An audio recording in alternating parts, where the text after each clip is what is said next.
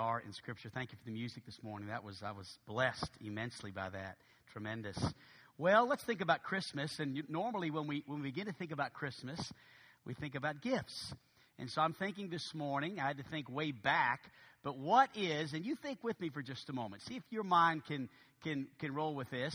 What is the greatest Christmas present you have ever received? Now, think way back because you know that's what i did. I, sometimes it's easy to think about something maybe in the last two or three years but think back the greatest christmas gift that you've ever received. Now for me i was thinking back to when i was a, a, a young boy and we'd wake up on christmas morning and i can remember every christmas i always would hope that i would get a nerf ball. I, I loved nerf balls. I mean in fact I remember a Nerf ball just like that that we got, a, a, a yellow round Nerf basketball, indoor ball. I was, uh, my parents were, were divorced, and so we lived with dad every other weekend and mom the rest of the time. And we would take that little yellow round Nerf basketball and we lived on the second floor of this apartment building, so you can imagine how many times they hit the ceiling uh, and, and, said, "Shut up, that's enough." You know, we kind of had a deal with them that we could play, you know, till about ten. You know, sometimes we'd go overtime. And uh, but that that yellow Nerf ball, I loved Nerf balls, and I always would hope that under the tree with all the gifts would be a Nerf ball. And uh, I don't know what your favorite Christmas gift was or maybe is. But you know, I hope that gets you to thinking about gift giving. Because that's what we're going to be thinking about for a little while this morning. Now, now don't think that gift giving is a part of the commercializing of Christmas or the secular, secularizing of Christmas. Sometimes I think we, we, we make that mistake. We begin to uh, almost be critical of those who enjoy gift giving and purchasing gifts. I, we went out on Friday. Uh, it was Joe's birthday, so we took him to Little Rock and uh, we ate at a nice place. But we also just went gift shopping. We looked for good deals, and we had a blast. We got a head start on, you know, Christmas for my brother uh, who lives in Las Vegas, and Christmas for my parents who live, uh, my dad who lives in New Orleans, and then Christmas for. Uh, it's just so fun keeping up with everything. Chloe had all the people she had to buy Christmas gifts for on her hand, about down to mid wrist here. I mean, just on on every finger. You know, she goes, Dad, look, this is how many gifts I have to buy. You know, we just had a, a blast, and so don't think of gift giving as a part of the secularizing of, of, of Christmas. Because Jesus Christ, remember, is the greatest gift that has ever been given. He is the greatest gift that has ever been given. But I'm going to go a step farther than that. And I'm going to say that Jesus Christ is the greatest gift giver that ever was and is. Jesus loves to give gifts. And the idea of gift giving is central to the whole meaning and experience of Christmas. It really is. And so I want to give you simply this morning five Christmas gifts from Jesus. I want to begin with gift number one. and then we'll go through gift number five. These are Christmas gifts that Jesus has given us. And we find these gifts in uh, John chapter 16 as he was having a conversation with his disciples. And it was a beautiful conversation that revealed that God loves to give his children gifts. Just like we enjoy giving each other gifts. And I think we should. Number one, the first gift that I see Jesus giving in John 16 is this ultimate joy. Ultimate joy. Look at John 16 and beginning in verse number 16. That's where we'll start our text and read through the end of the chapter as we progress through the message. Look at verse 16. A little while and ye shall not see me. And again, a little while and ye shall see me because I go to the Father. Then said some of his disciples among themselves. So he makes this statement about a little while you will see me and a little while, you know, he, he, he kind of a, a statement that he had made in, in Scripture several times prior to this, and the disciples begin to whisper amongst themselves as if Jesus could not hear them. And they say amongst themselves, What in the world is he talking about? What is this that he saith unto us? A little while, and ye shall not see me, and a little while, and ye shall see me, because I go to the Father. I love this. They said, therefore, What is this that he saith, a little while? We cannot tell what he saith. And so there's some confusion here about what Jesus is saying when he refers to this a little while and you shall not see me, and a little while and you shall see me. And we find in Scripture it's very interesting, but as you trace back through the Gospel of John, you find there were four different occasions when Jesus, and probably more than four, I just have four for you this morning, where Jesus mentioned this thing about a little while. John 7 in verse number 33. Uh, then said Jesus unto them, Yet a little while, and I am with you, and then I go to him that sent me. And then in John chapter 12, in verse number 35, then said Jesus, or rather Jesus said to them, Yet a little while is the light with you. Walk while you have the light, lest darkness come upon you, for he that walketh in darkness knoweth not whither he goeth. And so again, Jesus says, A little while I'm going to be with you. And then John 13, verse 33, little children, yet a little while, and I am with you. And then finally in John 14, verse 19, he says, Yet a little while, and the world seeth me no more. So, can you see that Jesus is trying to tell them something? He's hoping they'll get a hold of this, that they'll understand this. They still don't get it. A little while, a little while, I'm, I'm with you, but in a little while, I'm not going to be with you. And back and forth, Jesus goes with this. He said this a lot. A little while, I'm going to leave.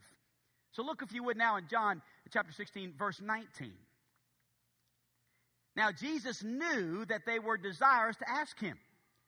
So obviously, you can't keep secrets from Jesus.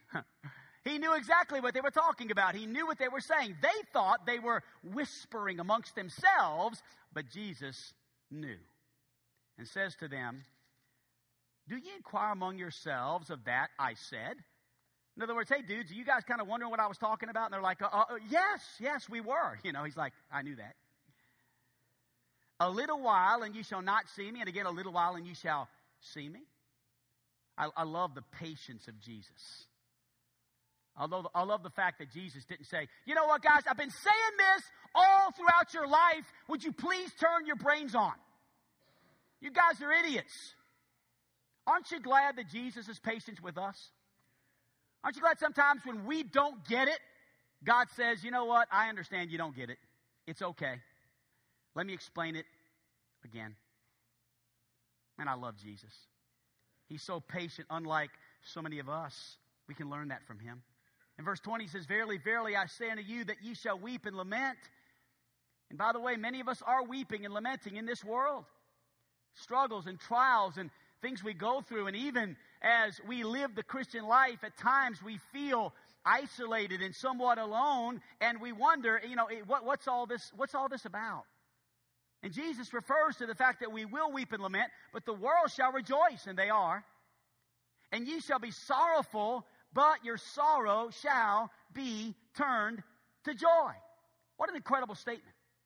Now, how many of you here this morning have heard of about the war on Christmas? Anybody ever heard about the war on Christmas? You know, uh, yeah, I mean, in other words, the statement meaning this that that it is it seems as if that the world is attacking the Christmas story, almost making it really hard for us to even say Merry Christmas in public places, and, and you don't see the word Christmas very much anymore.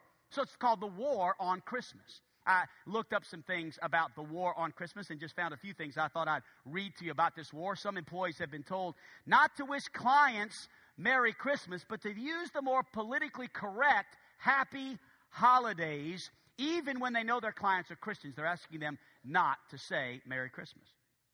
A fifth grader was told he could not participate in a school project where students learned economics by, by setting up storefronts and selling products they had created to their classmates. Why? Because he wanted to sell homemade candy cane ornaments with an attached message explaining the religious origin of candy canes. And so some officials made the student remove the spiritual explanation before he could participate. So there's a war on Christmas. Students in one school were told to write an essay on a topic of their choice during the month of December. When one student decided to write about Christmas, the teacher refused to accept his essay. And we go, oh, oh I can't believe it. Some citizens complained about the insensitivity of school board members when they refused to discontinue calling the school's winter break a Christmas vacation. Well, uh, amen. Well, they shouldn't. It is Christmas, and, and, and we should recognize that. And, and, and yes, maybe you are right. The top five Christmas songs. This is the top five. You can look it up on the internet. Are you ready for it? Number five is this Jingle Bells. Top five Christmas songs. Silver Bells is number four. Winter Wonderland is number three. White Christmas is number two. And the number one Christmas song, you want to guess? Chestnuts roasting on an open fire. Jack Frost nipping at your nose. Really? What about Silent Night, Holy Night? What about Away in a Manger? What about Joy to the World? But yet this shouldn't surprise us. There is no war on Christmas. Church, the world doesn't get it. The world doesn't understand Christmas. We do. Welcome to the reality of living in a world that doesn't understand that Jesus came and died. It's just the way it is. And we argue. Listen, we are not popular in this world. We shouldn't be shocked when we find out we aren't. We shouldn't be like, I can't believe this is happening. Folks, listen, that's the way the world is. This shouldn't surprise us. This is not a majority religion. The Bible speaks of we of us on a narrow road. We are a few of many. This is not a popular thing. And when we get all worked up about what's going on in our world today against Christmas, guess what happens? We lose our joy. We lose our joy. We get angry. We get upset. We start throwing fits in the pulpit and, and, and at the stores. And, and, and listen, let me tell you something. Jesus says, No one can take your joy from you. No one. The world, you're going to lament in this world. You're going to have sorrow in this world. And, and, the world is going to enjoy a lot of things in this world because this is their time. But can I tell you something? I love this. Look at verse number 20 again and 21 as we continue through the text. Verily, verily, I say unto you that ye shall weep and lament, but the world shall rejoice, and ye shall be sorrowful, but your sorrow shall be turned into joy. A woman, when she is in travail, had sorrow because her hour is come. But as soon as she is, as she has delivered the child, she remembered no more the anguish. That's heaven right there. That's a, a, a symbol of, of what it will be like to be in heaven. When a woman gives birth to a child, she's in pain and anguish. And don't act like you guys know anything about that, right, ladies? Amen? Some of you guys look like, yes, I understand. No, you don't. I'm glad I don't, but I don't. But yet, when she has that baby and she holds that baby, what happens? She doesn't remember the pain because she's brought a child into the world. And you now therefore have sorrow, verse 22. But I will see you again, and your heart shall rejoice, and your joy no man shall take from you. Do you know what verse 22 is talking about, church? Heaven. Heaven. Heaven. That's something to get excited about. I mean, when we're talking about heaven, we're talking about the place that all believers are going one day, that God has prepared a place for us. So, this little bit of joy we have now, this little bit of joy that we somehow put together now in this world, will be totally eclipsed and, and, and absolutely over, overwhelmed by the awesome, never ending joy of heaven. And all of this is ours because of the first Christmas. Because Jesus came, we have ultimate joy. And so we opened the first gift. The first gift is ultimate joy. And I know you won't be able to see all these gifts, but I'm going to open them up. Just I brought I bought these with Chloe. We went shopping yesterday, and I found the coolest little joy that I could fit in my little my little. Uh, I wish I had a picture for the screen, but I don't. But it just says joy, and it's all glittery and happy and excited. And I want you to know, church, hey, we ought to be rejoicing this morning. I am so confused as to why Christians don't understand that this is what God has given us. It's a gift. It's called joy. And, the, and, when we walk around depressed and discouraged and angry and upset about the world doesn't understand, church, get over it. Get over it. It's going to get worse. But your joy, no man can take from you. You're going to heaven. Hallelujah. Don't get so upset with the world because they're not. Help them find out what you know. Amen. So there's something about this, this gift of ultimate joy that changes our attitudes towards the world. Number two, the second gift that I see in John 16 that God gives to us is answered prayer. Ultimate joy, and secondly, answered prayer. Look at verse 23 as Jesus continues to have this conversation. He says, And in that day ye shall ask me nothing. Verily, verily, I say unto you, whatsoever ye shall ask the Father in my name, he will give it you. Hitherto have ye asked nothing in my name. Ask, and ye shall receive, that your joy may be full. How awesome is that? So, why aren't more Christians doing that?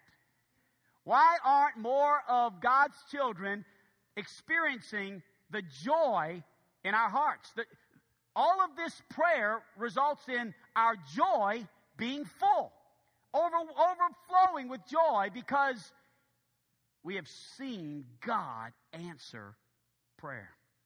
Well, a couple of things that I, a couple of reasons why I think we don't have that joy is number one, James chapter 4, verse 2 tells us this. You lust and have not, you kill a desire to have and cannot obtain. You fight in war, yet you have not. Why? Because you ask not. So the first reason why we don't experience joy as a result of answered prayer is because we just don't pray. We just don't pray. We, we don't ask. We don't ask. We don't take time to say, God, here, here's what I need you to do for me today. Here's what I need you to, here's somebody I need you to help today. I, God, I need your strength today. I need your wisdom today. And so we don't experience joy. Our joy is not full. We live in, in, a, in a discouraged state because we just don't, we don't pray. But number two, the second reason why is this. Verse 3 of James chapter 4 tells us this. James 4 3, you got it? It's coming? Okay. I didn't turn to it either, so I gotta maybe I can look it up here. All right, let me look it up here. Just one second. We might have a little uh, computer uh, hiccup up there, but I got it right here. Got a hard copy. That's why I carry a hard copy in my in up here. Here it is. Ye ask and receive not, because ye ask amiss. So what does that mean? We, we, we ask amiss. I kind of like that word amiss. I don't really know what it means. It just I just kind of here's my interpretation of that word. Okay, you missed it. You just asked, but you missed it. You prayed a stupid prayer. You asked for something that was just absolutely ridiculous. Uh, that, that, that's not even on the radar screen. That is just not a prayer that should be. It's foolish. It's selfish stuff. In other words, you asked, but you asked amiss that you consume it upon your own lust. All you're concerned about is your little world and what you want. You missed it, you say. And so sometimes we, we don't have answered prayer because we just don't pray. Other times we don't have answered prayer because we just miss it. But notice the qualifier that Jesus puts here in Scripture about how we should pray. Notice it in verse 23. It's so cool. In that day ye shall ask me nothing. Verily, verily, I say to you, whatsoever ye shall ask the Father, what? In my name. Verse 23. Hitherto have ye asked nothing, what? In my name. The qualifier is when we ask it in his name. That's the atmosphere that should submerge everyone's prayer life. Can we ask it in Jesus' name? Now, how do we know? How can we pray in Jesus' name? Well, praying in Jesus' name means this. Number one, that you are connected by faith in Jesus. You're praying in Jesus' name when you're connected by faith in Jesus. In other words, I believe that Jesus is God's Son. He's the Savior of the world. Hey, if you believe that, then guess what? You're saved. Amen and you're connected by faith to Jesus. And when you're one of his children, you automatically have an opportunity to approach the throne of grace boldly. And you can ask in the name of Jesus. But secondly, praying in Jesus' name means this I'm covered by the work of Jesus. I'm covered by the work of Jesus. Meaning this, I'm covered by a robe of righteousness through faith in Jesus. Because Jesus has saved me, He has covered me with His robe of righteousness. It is His love, it is His blood, it is His forgiveness that has embraced me, engulfed me, and wrapped its love around me that gives me access to that throne. I mean, God, when He looks at me, He sees His Son. How cool is that? Praying in Jesus' name means that I'm connected by faith in Jesus. I'm covered by the work of Jesus. I have access to the throne room of Almighty God. But thirdly, I'm consistent with the goals of Jesus. When I pray in Jesus' name, it means I'm praying according to the Word of God, according to the mission of Jesus Christ, according to what God has commanded in Scripture. Not my own will, uh, not my will, but thine be done, right? Uh, so I'm praying according to the goal of Jesus Christ. And the goals of Jesus are printed clearly in the Word of God. And when we pray according to the will of God, in the name of Jesus, you and I will receive answered prayers. So why don't we receive those prayers? Well, let me give you another quick list because maybe it's because we don't pray confidently enough. And so, can I give you five confident prayers that you can pray that God will answer every time? Uh, number one, you can pray for salvation. Pray for salvation. In other words, pray for the salvation of someone that you know that is lost during the Christmas season, that God would save them. That, my friend, is according to the will of God. Amen? You say, how do you know that, preacher? I know it because of 2 Peter chapter 3 and verse number 9. The Bible says that God is not willing that any should perish, but that all should come to repentance. And The Lord is not slack concerning that promise. God says, I want all men to be saved. That's my will. I died for all men to be saved. That's my desire. That's what I want. Are you with me? So when we pray and say, God, man, I, my neighbor's lost. When's the last time you prayed for your neighbor in your little neighborhood that needs Jesus? When's the last time you prayed for a work, somebody you work with, or maybe a boss? Or when's the last time you prayed for the salvation of, of someone whom you know to be lost? Hey, that is a prayer that you can pray confidently, my friend. Number two, we can pray for endurance. Or rather, pray for forgiveness. I'm sorry, pray for forgiveness. I gave you the third one already. We can pray for forgiveness. Ephesians 4:32, I love it. And be kind one to another, tenderhearted, forgiving one another, even as God for Christ's sake hath forgiven you. Amen. So when we pray for forgiveness, what are we praying for? We're praying for strength to forgive. It's not easy for us human beings to forgive us human beings, is it? It's tough sometimes. We hold grudges, don't we? Hey, the church is full of grudges. The church of Jesus Christ is full of people who just need to forgive one another. The Christian world, I believe, revival is being held back because of unforgiveness and bitterness in our hearts. We just need to forgive. And so, guess what? Pray for that forgiveness. Preach, I'm having a hard time forgiving so and so. Pray. Pray about it. Well, I, I'm afraid if I pray about it, it'll get answered. Exactly. That is a prayer that Jesus will always answer. A prayer to forgive someone. Number three, pray for endurance. Got to have this, amen? I mean, it's, it's, tough to keep on going, isn't it? But yet we find in Hebrews chapter 10, in verse number 39, but we are not of them who draw back unto perdition, but of them that believe to the saving of the soul. And so you and I can, can, can, can continue. We can endure. We don't have to turn back or draw back. We can endure. So what do we do? Here's what we do, church. We can pray for this and pray with confidence. Pray for strength to keep going. Pray for strength to keep giving. Pray for strength to keep loving. God does not want you to give up. Amen. He doesn't want you to give up.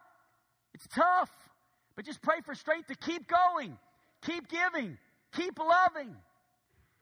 I can assure you there's a whole lot of folks that aren't here this morning because they're not and they have they have either quit praying for or they have not prayed for strength to endure.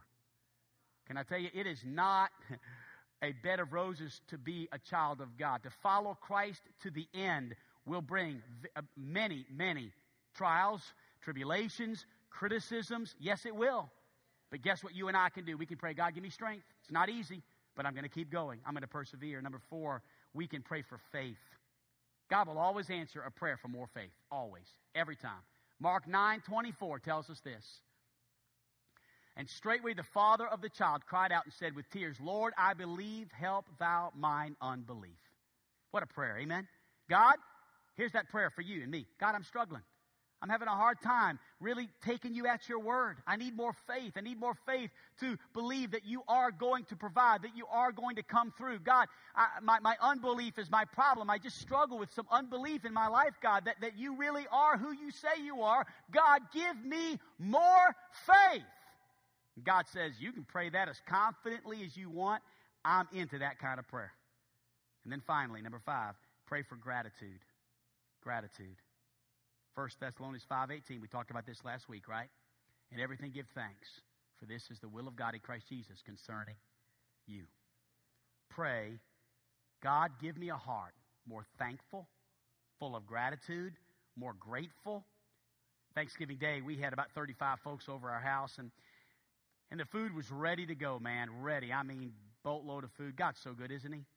We had the ham, we had the turkey, we had the, the, the, the, the uh, the roast or whatever it was. I mean, it was awesome. Casseroles and bread. It was perfect. Caroline said, honey, it's ready. And I said, hey, we've got to do our Thanksgiving, uh, you know, testimonial. So we had 35 people in the house, and we just started here and went all the way around. And about 45 minutes later, food wasn't as warm. Hey, but we gave up on that about 15 minutes into it. It got on. It got good. Tears. I mean, listen, hey, I'm going to you something. The food tasted better even though it wasn't as warm as it could have been. You know why? Because we gave thanks. We gave thanks. And that's what we ought to be doing every day of our lives is giving thanks. That prayer of gratitude is a prayer that we can always pray and God will always give us more gratitude. And so listen to that 23 and 24 again. I'll move on real quickly. And in that day you shall ask me nothing. Verily, verily, I say unto you, whatsoever you shall ask the Father in my name, he'll give it to you. Hitherto have you not asked, have you asked nothing in my name? Asking you shall receive that your joy may be full. And so, now the second gift. And had a small box, so I had to get a small praying hands. Let me ask you a question about this as you look at this. How often are your hands postured like this? How often in a day does God see this from you? How often? Think about it. A minute? Does God get a minute of that every day? 10 minutes, 5 minutes, 15 minutes? This is a gift from God. God says, I love you, my children. Here, I'm going to give you a gift. Here it is. I'd like to answer your prayers. But you're not asking. You're not taking advantage of this, this awesome gift. It's, it's called prayer.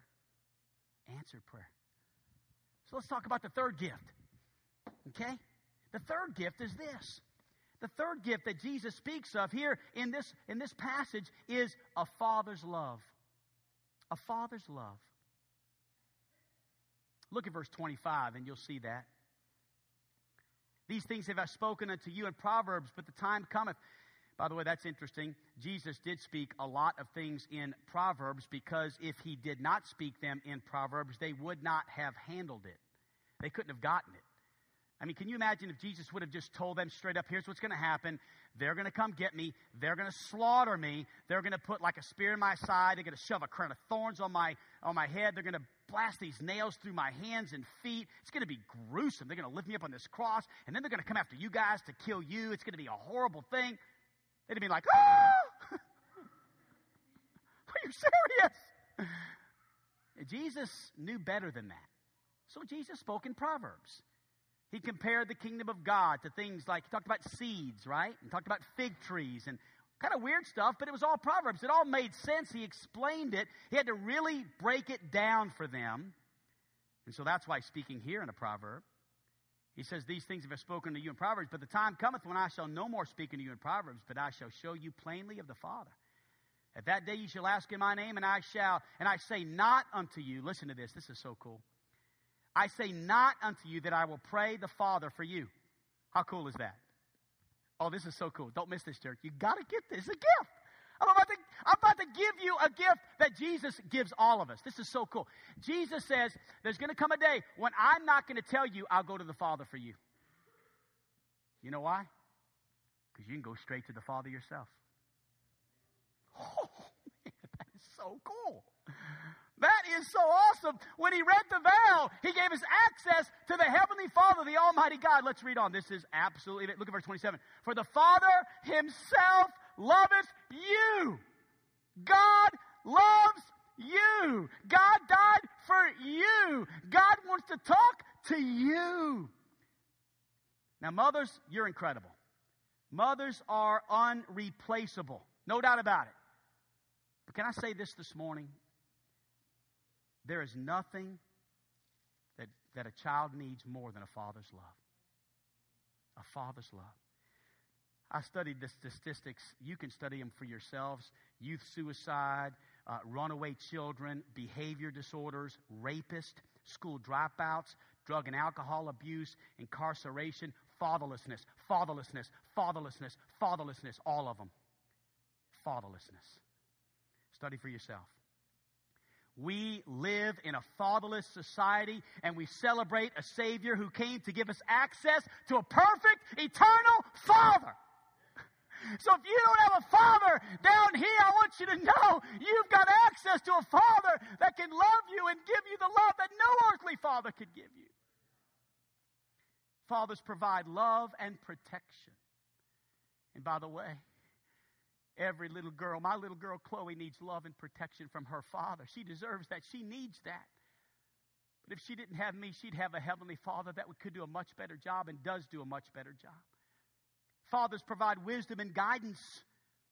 And we need that. Kids need a dad with wisdom to guide them through the through life. And and yet we've got a heavenly father that's given us a book full of wisdom and guidance. Fathers provide support and encouragement. Listen, Jesus came to give us a heavenly Father that provides all of that and more. And so the third gift, and I'm just going to this was a tough one to kind of figure out. What do I do for this one? So I went to a frame shop. I'll move the pulpit in a minute. And I found this picture inside of a frame. I'm just going to tape it up here for you. I, I thought it was awesome. I saw it and I said, Chloe, look at this. Guard the aisle. I've got to take this out of the frame.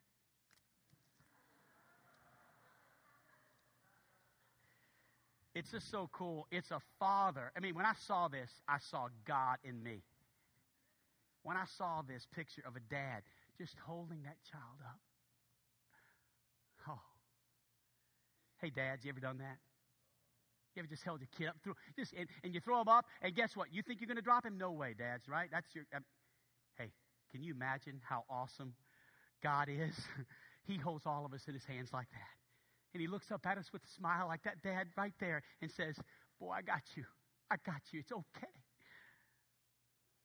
Whew. Anybody happy right now? Anybody pumped about gifts? That's a gift. Jesus gave that gift to you when he came into the world and died for your sins. He gave you access to a father. Oh, what a gift. Let me give you the fourth gift lasting peace lasting peace. Look at verse 28 in John chapter 16. I came forth from the Father and am come into the world again. I leave the world and I go to the Father. So his disciples say to him, Lo, or Yo, or I got it. In other words, okay, this is kind of, well, now speakest thou plainly, and speakest no proverb. Wait a minute, I'm getting this now. Now are we sure that thou knowest all things, the disciple said. We're getting it, God. Need us, need us not uh, that any man should ask thee. By this we believe that thou camest forth from God. But then Jesus makes this statement. He says, Do you really believe? Not sarcastically, he just says it as a challenge. Are you sure you really believe? Listen, behold, the hour cometh, yea, and now is come that ye shall be scattered, every man to his own, and shall leave me alone. And yet I'm not alone, because the Father is with me. These things I have spoken unto you, that in me ye might have what, church? Peace. Peace. Can I tell you something? God, Jesus, died on that cross to give you lasting peace in this life. Peace. What is peace? I like this definition the best. The calm assurance that what God is doing is best. The calm assurance that what God is doing is best. Yesterday I had a funeral, a homegoing service for Ron Splan. Diane's husband passed away. And several of you came. Thank you for coming.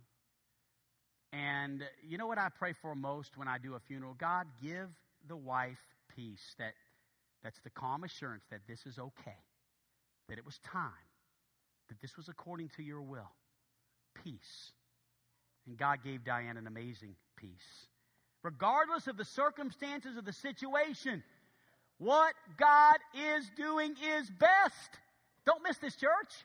This is a gift from God. And listen, people are going through things. Look around you right now. Just, just, just look around. People in this room are going through things. You are, and you know it. And we try to put on our Sunday best, and we look, everything's cool. We're going through a lot of junk, aren't we? Hey, the birds are going through some stuff right now, right? Trying to get back to home, to the Dominican. And he testified here yesterday. He would love to be there, but visa issues and thousands and literally well over $10,000 just to get back to the country, to get legal and get these visas. And I'm going to tell you, if it weren't for the peace of God, by the Bird, you'd be saying, no, maybe we shouldn't go back, you know? I haven't heard that come out of your mouth. Not at all. The birds are going through stuff. If Diane was here this morning somewhere in this building, and she's got a lot of family in town, and she was I having to take them back to airports, and and maybe she went to another church this morning with family. I'm not sure because she has other boys in town. But I know if she was sitting here, oh, listen, she'll be here next week, I'm sure. Eight days after, eight, nine days after her husband passes away, how do you come back to church and just sit and smile and sing? It's called peace. It's the calm assurance that everything is going to be okay. I'm telling you, this peace is real. I think some of you look at me. I think sometimes my wife looks at me and, and how I'm able to deal, even though I understand that she has to deal with it a whole lot more. There are times when I just want to resign my church and just take care of Glory Ann because I know how special she is. And I know she just needs somebody to see the value in her. She's hard to deal with. She's hard, she needs 24 7 care. I know that and it'll, it'll drive you. And I think some of you probably look at us and think, man, I feel sorry for them. Can I tell you something? Don't feel sorry for us. We have a peace that God is in control, and God made Glory Ann just like He made Glory Ann, and it's all good in the hood. It's all good. Just don't have us over. She might tear something up in your house that you like real much, and, and you'll quit the church and go somewhere else, and I wouldn't blame you. But Glory Ann can be a pill, but she's God's gift to us. And we have to have a peace about that. And at some point, darkness is going to give way to light, and valleys are going to give way to mountains, and God is going to prove himself true and victorious because of peace. So the fourth gift is peace. Oops. Oh, man. Oh. Sorry. Everything's okay. You didn't see it, did you? You can't see gifts before you open them. And so, peace. Chloe and I found this really cool ornament. I bought these with my money, not church money, so I'm keeping them. And uh, I promise. I know somebody's I wonder what he bought those things. My money, okay. Look at that, peace. Isn't that cool? Lasting peace. Number five, the fifth gift, and we're done. The fifth gift is an overcoming heart. An overcoming heart. Look at verse 33, and we'll be done. These things I've spoken unto you, that in me you might have peace. In the world ye shall have tribulation, but be of good cheer. Or maybe you have a translation. I actually enjoy this. If you have a translation that says, but take heart. Both are good, but I like the take heart. I just like the way that sounds. But take heart or, or be of good cheer. I have overcome the world. This is the idea. Be of good cheer or take heart. It's the idea of this. Stay after it. Go after it. Life is good. Don't be discouraged. Don't believe your best days are behind you. Don't believe that. Have an overcoming heart. You have overcome the world. I've already given you the victory. Be of good cheer. Have a courageous heart. Step up, man. Step up and be faithful. Step up, ladies. The best days of Gospel Light Baptist Church are ahead of us. They're ahead of us. You say, how do you know? I know this because we've been through a lot of tribulation. We've been through trials, been through hard times. And you know what God does when, when people endure and persevere and don't quit and keep going and take heart and be of good cheer? i tell you what He does. He overcomes. And I believe 2015 is going to be one of the greatest years our church has ever seen. We have persevered. And I believe God's going to honor the humility in which we've done it. It's not been easy. We've had to humble ourselves. I know I've had to humble myself. But you know what? God will bless those who humble themselves. He will. And I'm just claiming that promise and just hanging in there. I'm going to keep on going. So, gift number five is an overcoming heart. And so, here's what I thought I would do on this one.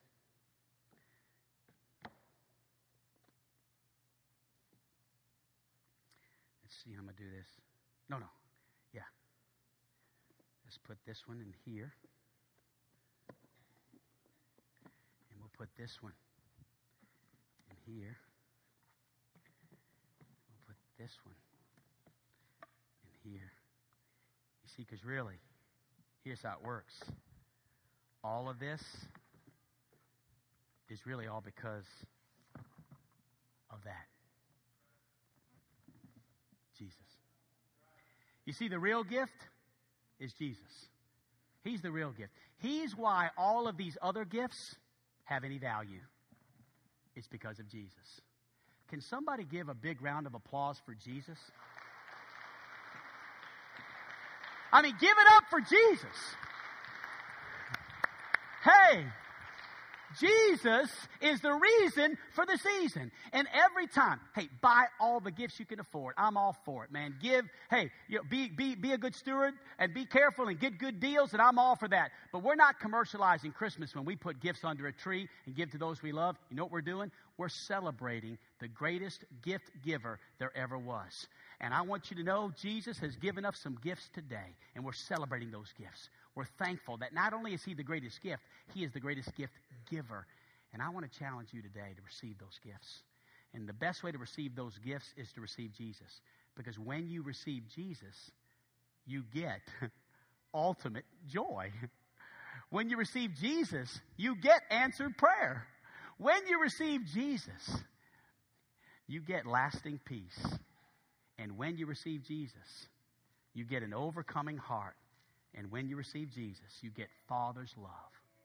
And so I pray this morning that if there is anyone in this building that does not know Jesus as your personal Savior, that this morning you would receive Him as a gift. A gift. Not for me. Not for me. It's a gift He wants to give you. I'm just the delivery boy. That's all. Every head bowed, every eye closed.